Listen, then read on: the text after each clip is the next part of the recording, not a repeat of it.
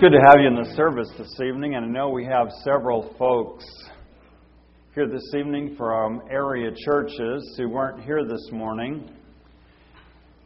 And tonight's message is continuation from this morning's message, and so I need to take just a couple of minutes to bring the folks who are here this evening who weren't here this morning up to speed so they'll know what we're talking about. This morning, we talked about a 200 pound chimpanzee named Travis. And he lived in the home of Sandra Herold for 14 years. He had full reign of the house. She was, he, he was a companion of Sandra's and could do anything he wanted at the house. And then one day, he went postal on her friend, attacked, attempted to kill her. The police had to put him down to stop the rampage. Sandra, the owner, had been warned by the Humane Society that he was a dangerous 200 pound primate that he had the strength of 10 football players, that you did not want to get on the business end of his wrath, that he had the jungle nature buried deep within, that if it ever manifests itself, you were in big trouble. But she had made peace with the fact that she thought she could control it. She knew about the jungle nature. She knew it could be dangerous, but she thought she could control it. And the point that I made was there are too many people who are coming to our churches Sunday after Sunday after Sunday who have a nature buried deep within that will lead them into all sorts of addictive and uncontrollable habits, and they know all about it. But they think they can control it. And they've come to terms with it, and they've decided that that's just the way they're going to let it be, and they've made peace with it. And the question that I sent folks home with was this So, how much sin are you willing to tolerate in your life? And sometimes, do you say or do things that surprise even you? And because you've tasted sin in the past, do you really believe that you're hopelessly programmed to continue to repeat those past mistakes over and over again for as long as you're going to live? In other words, do you believe your old addictive nature is greater than God's healing power to change you?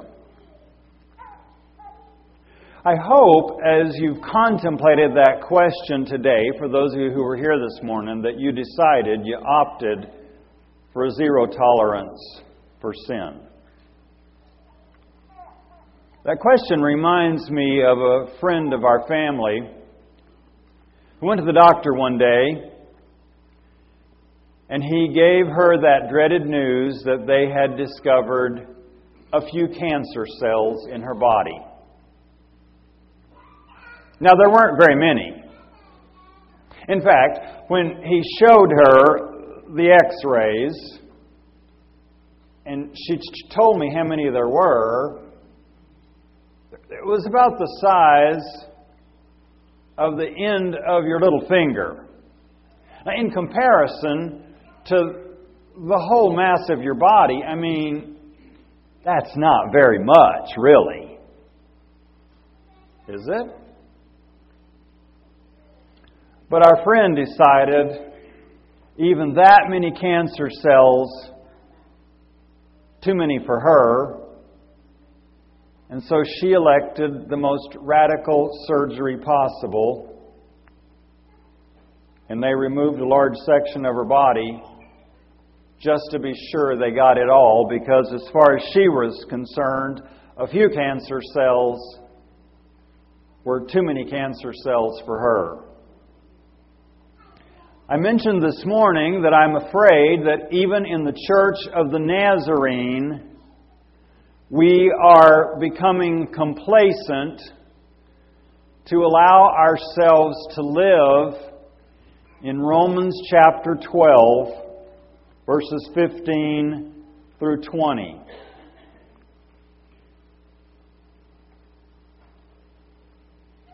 Now, how is it, how is it that we've come up with this interpretation that Christians can put up with this idea of this business of continuing to do what we know we ought not to do and hate to do it, but we're going to keep on doing it and just keep coming to church every week and hate it, but we do it anyway, and we know what we ought to do, but we don't do it. And we know we ought to do it, but we don't. And you know the story, Romans 7. Well, I've studied it, and I've thought a lot about it. And after studying the history of Christian thought, and my um, just went completely haywire. Um, to get a handle on it, 17th century Holland, a Dutch lawyer by the name of Hugo Grotius, who impacted Christian thinking about our standing with God as it relates to God and us and our relationship with God. And I'm not really knocking Grotius because I think Grotius did a lot of really good things during his distinguished career. He worked mostly as a lawyer in international law. He was a great Christian apologist. In other words, he thought about ways of explaining the Christian faith to the world. Those who think about Christian faith have no doubt heard his theory of the atonement. It's called the governmental theory of the atonement. He's the one who actually developed the governmental theory of the atonement. It uses legal language to explain it. Nazarenes like that theory. It's quite popular with Wesleyans. It goes something like this God is the moral governor of the universe, and we have broken God's moral law, and God must punish us for breaking that moral law, and yet Christ stepped in and took our place on the cross. And therefore, the price has been paid.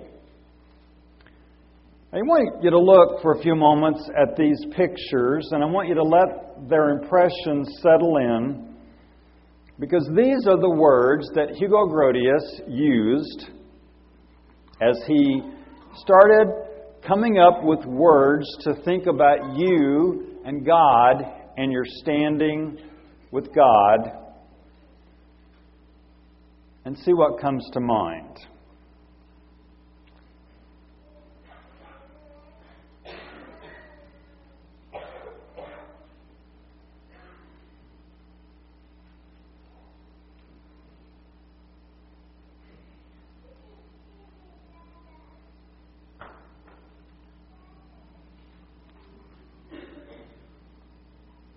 They're all pictures from the legal system. Now, I don't know what words you think of, but I think of words like stern and rigid and formal and distant and, of course, guilty. Now, what's your natural reaction if you're driving down I 72 minding your own business, listening to your favorite tunes on your MP3 player and drinking a big gulp, and suddenly you see off in the distance a policeman with a radar gun. You probably, if you're like me, you either take your foot off the accelerator or you tap off speed, your uh, cruise control. You don't even think about it. You just do it because you think you might be speeding. Perhaps you're not intentionally meaning to speed, but you could be speeding. You might be speeding, and if so, then you'd be guilty. Or if you're just hanging around the house, the doorbell rings, you go to the door, there's a man who hands you an envelope and says, You've been served. It's a blue envelope, a subpoena. First reaction is, You've done something wrong. Or you think you've done something wrong. You're being called into court. That's because whenever we see a radar gun, or a blue envelope that contains a subpoena, anything that involves courthouses or judges or any of those things. And I guess at this point in the message, I ought to just flush them out. Are there any judges in church tonight? Because I was preaching eloquently on this one night, and come to find out there was a judge, you know, sitting in the court. I was just going on and on. I, and I guess he was just laughing away because I was. But When you use this imagery, God looks an awful lot like a judge. And the Bible looks an awful lot like a big, fat book of rules that who knows where they are and what they mean. And I look like I'm being hauled into court before the judge in order to stand trial. Why? Because I'm guilty. Well, as I said, Hugo Grotius had a profound impact on the Christian church back in the 17th century and afterwards, clear up into the 21st century, about the way we image our standing with God because he uses, used legal terms, lawyers, courts, all that. So now we get to today, and I ask you this series of questions. Is your religious performance, I mean, the way you live Sunday through Saturday, always flawless? And are your motives always unselfish? And is your attitude always as pure as the falling snow? And are your examples and reactions always exemplary? If you say no to even one of those questions, then you're guilty. And I think that's why, as I mentioned this morning, so many of my friends are now beginning to refer to themselves in the present tense as sinners. Because, according to the perfect standard of divine righteousness, they fall short, and so do I. They miss the mark, which is a biblical definition of sin in both the Old and New Testament.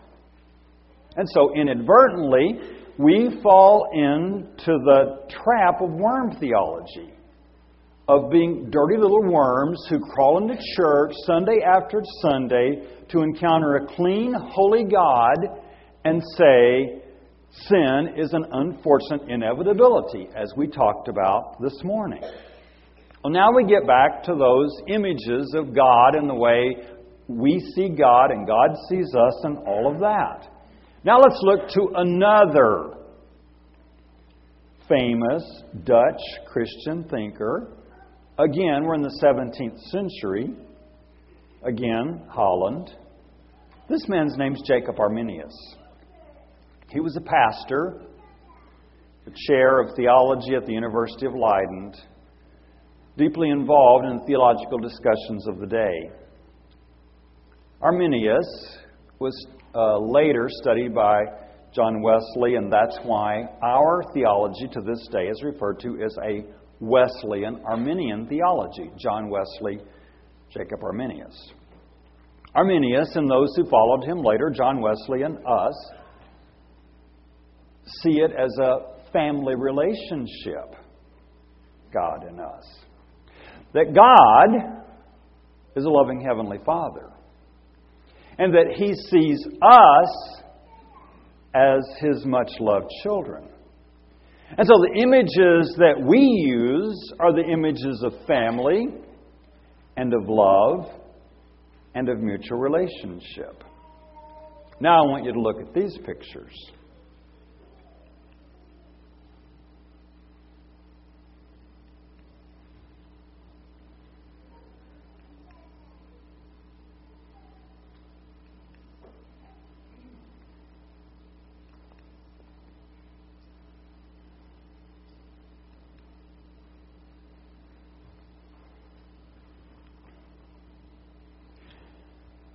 That last picture always takes my breath away because um, the little girl that Brent's holding is our little Marley, and she went to be with Jesus a couple of weeks ago, and so our family is uh, still uh, regrouping from that.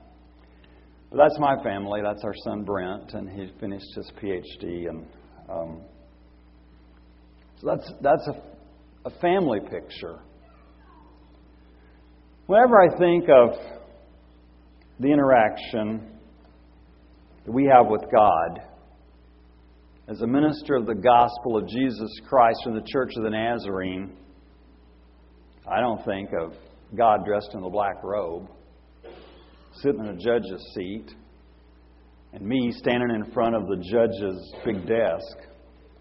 I think of a story from the days when Abraham Lincoln lived in the White House. As you know, it's almost impossible for any one of us to get an appointment with the President of the United States. That's not the case when Abraham Lincoln's kids wanted to talk to the President of the United States. No, sir. They just walked past the President's secretary right into the president's conference room, climbed right up into the president's lap, whispered into the president's ear, and asked a favor of the President of the United States of America. And as the story goes, the kids usually got what they asked for. They always got a, had a listening ear they usually got what they wanted. Now, you tell me, which one of those sets of images is more inviting? A black robed judge in a courtroom or a father with a big inviting lap? I'll take the second one any day. Now, I set you up just a minute ago because I said the Bible defines sin as missing the mark. But what I didn't say was that the Bible almost always factors intention into the equation. You see, when the Bible says sin is missing the mark, the Bible also says, but were you aiming for the mark? We have a lot of hunters in this part of the country. You see, it makes a big difference whether you're aiming at the squirrel or the deer or whether you're aiming out the window over here at something else. It makes a big difference. God always factors in intention when He defines sin. And he always uses family relational models when he does it. Since I'm here this weekend, I've been thinking about stories back from the days when your pastor was in Mid America. Think about family and this business of intention reminded me of a story one day when your pastor came over to my house. I was I'm always do one of the ways that I relax is by a remodeling project or um, adding a room onto my house or something. In fact, as I was coming down here, I was actually scratching concrete off my fingernails from a project I'm doing right now. And your pastor came over and was helping me add on a room to my house several years ago when he was a college student. And about at that time, my son Brent was eight years old, and he was playing in the backyard with his trucks and tractors in the dirt. It, it had to be a hundred degrees that summer one day, and he saw that I was hammering away. The sun was beating down, and I was just burning up. And he decided that I needed a drink. And so I missed him for a few minutes, and in a little bit he came out, and it was it was it was cute as it could be. It was so funny because he had gone in the house and he had gotten me a drink of water. Now remember, he had been playing in the dirt. So he goes in the house and opens. We had one of those refrigerators with the freezers on the bottom, so it's really easy for an eight year old to get to the ice trays. He, he'd gotten the ice trays and he had opened them up and he had gotten the ice out and he had put the ice in the glass, and then he had filled it up with water, and then he brought it out to me. Oh, yeah, he didn't wash his hands before he got the eyes. And so all this stuff's just floating. I mean, all this stuff that was on the ground is now in the glass, and it's just floating all over the place. And he goes, Here, Dad, here's a drink of water for you. And I'm looking at all, and I'm thinking, you know, I could drink this right now. I'd probably choke. Or I can stand here and say, well, thanks, son. Thanks for the drink of water, and let it, you know, hopefully it'll settle to the bottom in a minute, which it did. And I talked to him, and I'm just, I'm watching this stuff settle down, and I'm talking. I go, and so what's, show me what you're doing. And we're talking, you know, I'm watching this stuff settle. And finally it settles far enough down, and And so I drink it. I actually drink the water. And uh, most of it, not all of it, um, but most of it. Now, here's my question What do you think I saw? Was Brent's performance perfect? What do you think I saw as a dad? when I looked at that glass? Was it the intention of his heart? Or was it all that stuff floating in the water? I love that kid so much. In fact, I was thinking today, as I was thinking of this illustration, I've had two text messages and two phone conversations with him today. We communicate often. We're close. We've been close our whole lives. We're close now. I love that kid with all my heart. I'd do anything for him.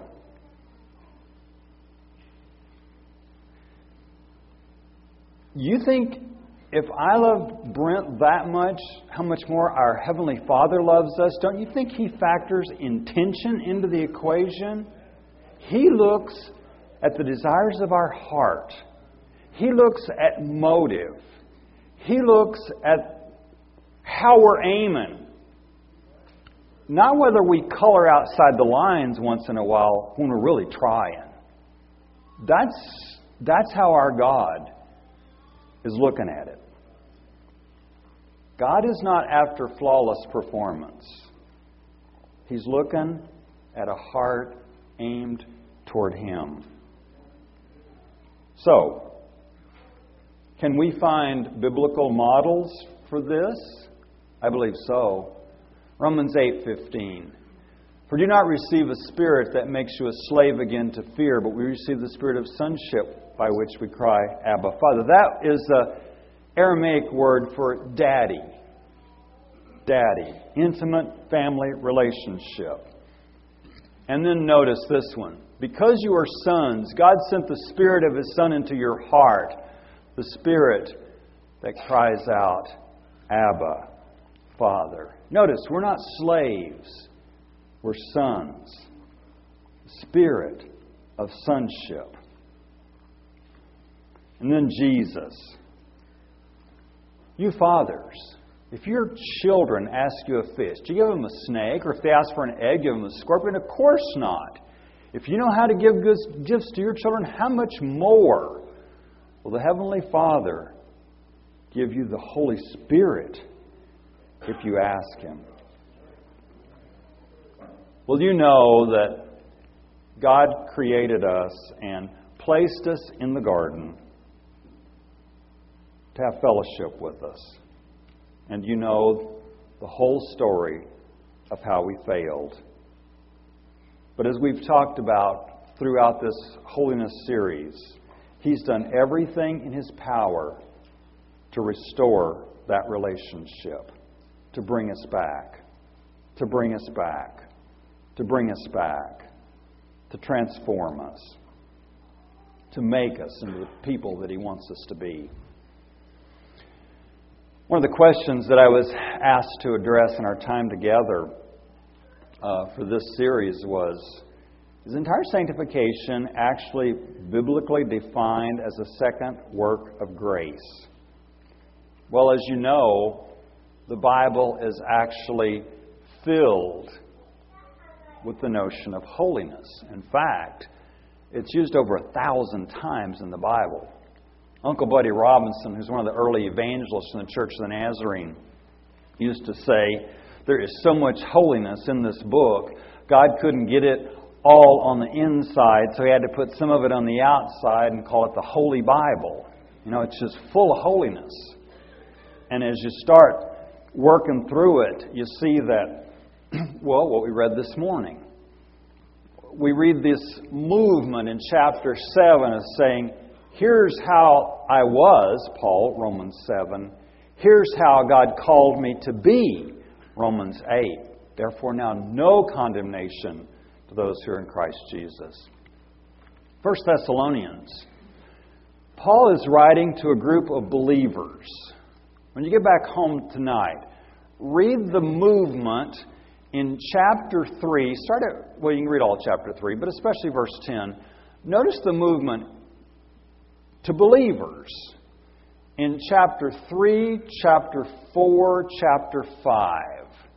As Paul is talking to these believers in the church of Thessalonica, as he is calling them to a life of not just some general holiness lifestyle, but very specifically to sanctification. That passage of Scripture that we read at the beginning of the service, Romans 12, 1 and 2. Again, to believers. By the way, the book of Romans, which I'm a theology teacher, so I love this, the entire book of Romans is a theological argument. So it's one long argument. In fact, the book of Romans can be read as one long argument. It's not, it's not a whole bunch of chopped up argument. It's one, you can read it in one sitting. And the first 11 chapters can actually be read in, in one breath, in fact, the first 11 chapters. And then you get to chapter 12, therefore. So the first 11 chapters are all the on ramp to chapter 12, verse 1. Therefore. So the first 11 chapters is all about this call to consecration. The consecration of giving yourself to God, consecrating for a life of service. I have a whole sermon on Hebrews chapter 4. Again, a call to believers about the Sabbath rest for the people of God. The second rest. This, these, and, and my favorite line in that passage is where it says, And these people of God didn't find that rest. And so that rest still waits for you. It's there. It's there for you. Well, of course, you could go to Acts chapter 2. Those disciples who were believers have this second experience at Pentecost. Acts chapter 10, Acts chapter 19. on and on you can find through Scripture where these folks who are believers are admonished to move on into this experience of being filled with the Spirit. But you know what really clinched the deal for me as a Nazarene? Of course, as I said in other services, I have been a Nazarene my entire life. I was raised in the Church of the Nazarene. But the thing that clinched it for me, maybe because I was a Nazarene, was a sermon I heard one time by a Baptist. And I said, Well, I guess, you know, I expect it from a Nazarene, but I didn't expect it from a Baptist. I was getting ready for church one Sunday morning when I was in seminary. Just happened to have the TV on. Jerry Falwell, Thomas Road Baptist Church, Lynchburg, Virginia. Just happened to be on. And he was preaching eloquently. And I just happened to be passing by the TV, and I mean, I just, he stopped me in my tracks. He said, Folks, I've got to talk to you today about the something more experience. He said, In the Baptist tradition, we talk about forgiveness of sins, but I'm here to tell you that is not enough. He said, You need to have Jesus forgive you of your sins. But there is something that yet remains in the Christian life that needs to be dealt with. And I don't know what to call it. And I thought, Jerry, you do know what to call it. You know what the problem is because you're good friends with Chuck Millhuff. You know what to call it. But we'll not go there now. He said, I don't know what to call it, so let's just call it the something more experience. But he said, what needs to happen is you need to get down on your knees and you need to consecrate your life to God and you need to die out to self and you need to give yourself completely to God and you need to ask for the Holy Spirit to fill you completely. And I said, Jerry, you've just danced all the way around entire sanctification. So he said, let's just call it the something more experience. And I said, Well, you know what? I think I could spend the rest of my life in the Church of the Nazarene preaching sanctification because Jerry Falwell has just convinced me that we've got a message to declare. and then as I uh, started studying, I, th- I found out that Billy Graham had the experience. You know, Billy Graham in his ministry early on tells of entire sanctification. And then as I studied, I forgot to Vanderbilt, Dwight L. Moody that he tells us on himself. He was a tremendous evangelist in the 19th century, and with, you know, he was a shoe salesman, Chicago. And he, he was the Billy Graham of the 19th century. And he said, preaching to a big crowd, and one night after the altar call, a couple of little ladies came up to him and they said, um, Brother Moody, we're praying for you that you'll receive the blessing. Too little late. And they just walked off. And that just got, that was just a burr under his saddle. And he said, What on earth are they talking about? And he went back to his room and he couldn't go to sleep. And he just prayed and prayed and prayed and prayed. And he said, Lord, what are they talking about? He had no idea anything about holiness, sanctification, all the rest. Long story short, he prayed for two weeks and he just, it was a burr under his saddle that he could not get away from. And finally, all the things that Jerry Falwell had said, he said, Lord, I surrender all. I don't know what it is. I don't know what those two women are talking about, but whatever it is, I apparently I need it. And I give you everything. I give you my future ministry.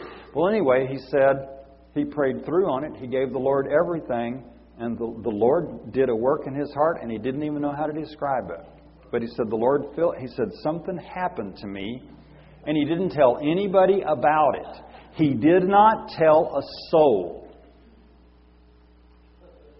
And then he had another service, and those two little ladies came up to him after the service and said, Well, we see the Lord answered our prayer, didn't he? so I would argue that beyond the shadow of any doubt, not only is it biblical, but it's experiential. And it's not just something that Nazarenes talk about, and it's not just something that Wesleyans talk about. People like Dwight L. Moody and Billy Graham and Jerry Falwell. And just anybody who searches Scripture will tell you it's there and it's something that we all need. So I would say, and I, we've talked about this Friday night, Saturday morning, Saturday night, Sunday morning, and now tonight. And I want to bring us to this point of so what is it that I need to do? I would say, first of all, you ask yourself these three questions Do I see in my own heart that, that there's a need, like we talked about this morning in the worship service? And am I resolved and determined that I am going to seek this holy heart with all my being? And am I willing to give God everything? And I, the old timers used to call it selling out completely. Am I willing to sell out completely? And if you answer yes to those, then here's what you do. One, offer yourself completely to God. That's the scripture we read tonight, Romans 12, 1 and 2. Brother, I urge you, in view of God's mercy, offer your bodies in living sacrifices, holy and pleasing to God. This is your spiritual act of worship. Do not conform any longer to the pattern of this world, but be transformed by the renewing of your mind. And then you'll be able to test and approve what God's will is, His good, pleasing, and perfect will. That involves the surrender. Confess your needs. Say, Lord, I need your help. And then you consecrate, which again, 2 Corinthians 7 1. Since we have these promises, let us purify ourselves from everything that contaminates body and spirit, perfecting holiness out of reverence for God. Obey the voice of the Spirit within as the Spirit leads, guides, and directs. That's what I say at the end of the service. You listen to the voice of God. I'm not trying to tell you to do anything. You do what the Spirit of God leads you to do. And then that verse that I've just rep, just kind of alluded to a minute ago, and that is from 1 Thessalonians 5. Believe God in faith. 1 Thessalonians 5 23 and 24.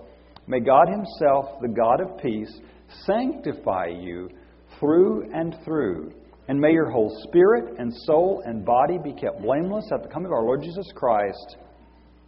And here's what I think is so important the one who calls you is faithful, and He will do it. You see, you can consecrate, that's your part. God is the one who sanctifies, that's His part. You make the offer. He's the one who sanctifies. You do your part, but He's the one that does His part. Sanctification is a gift from God. He's the one who does the sanctifying, and we count on Him to do it. So that's the good news for tonight.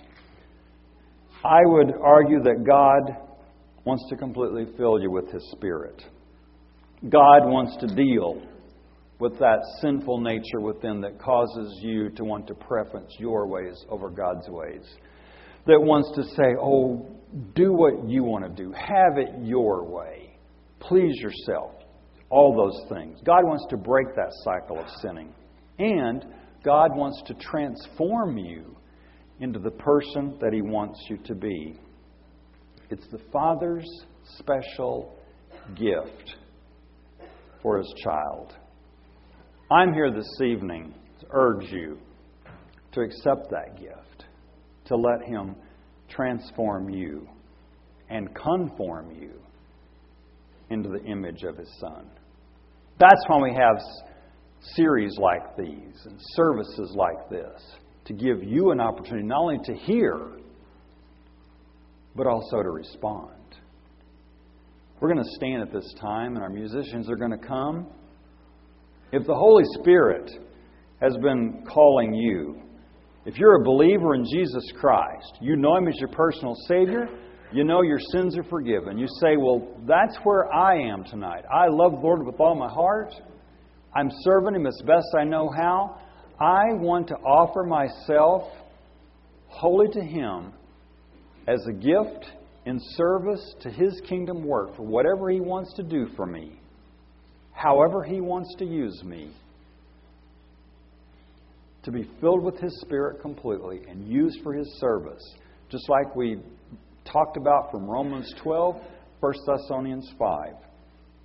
This is an opportunity for you to do that. Heavenly Father, we've been coming together in this place Friday night, Saturday morning, Saturday night, this morning, and this evening to celebrate Christian holiness.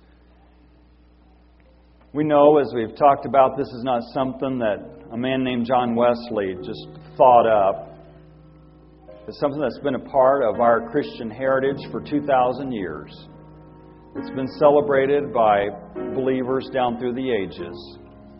People have written about it and talked about it and experienced it in their lives as they've read about it in your word.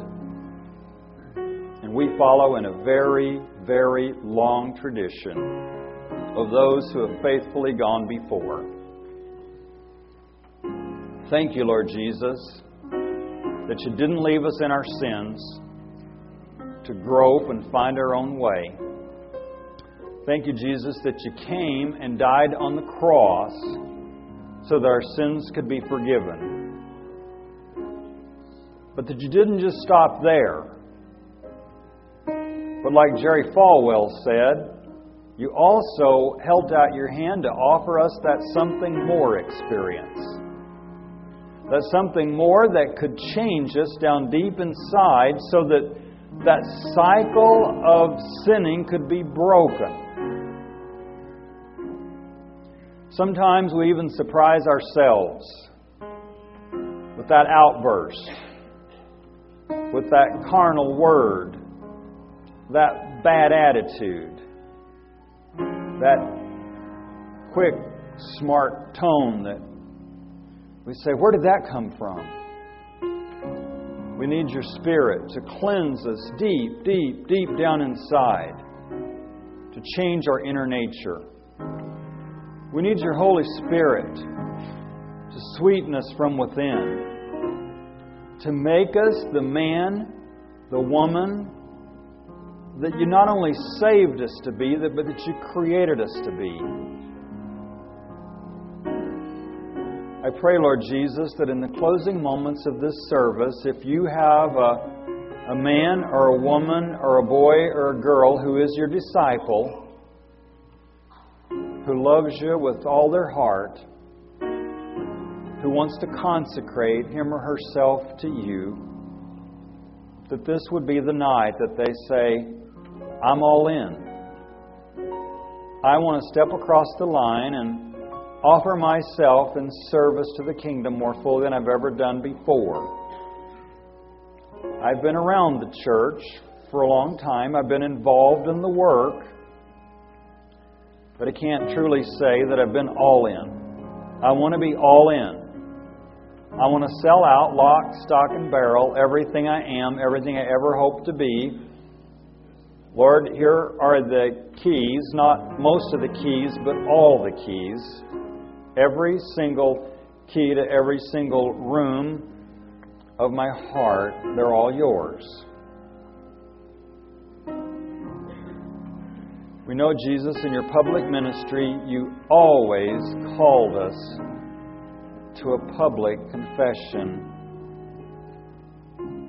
of yourself. And so I pray, Lord, that we would respond to you tonight as we victoriously declare our allegiance to you as we offer ourselves in service. We pray in Jesus' name.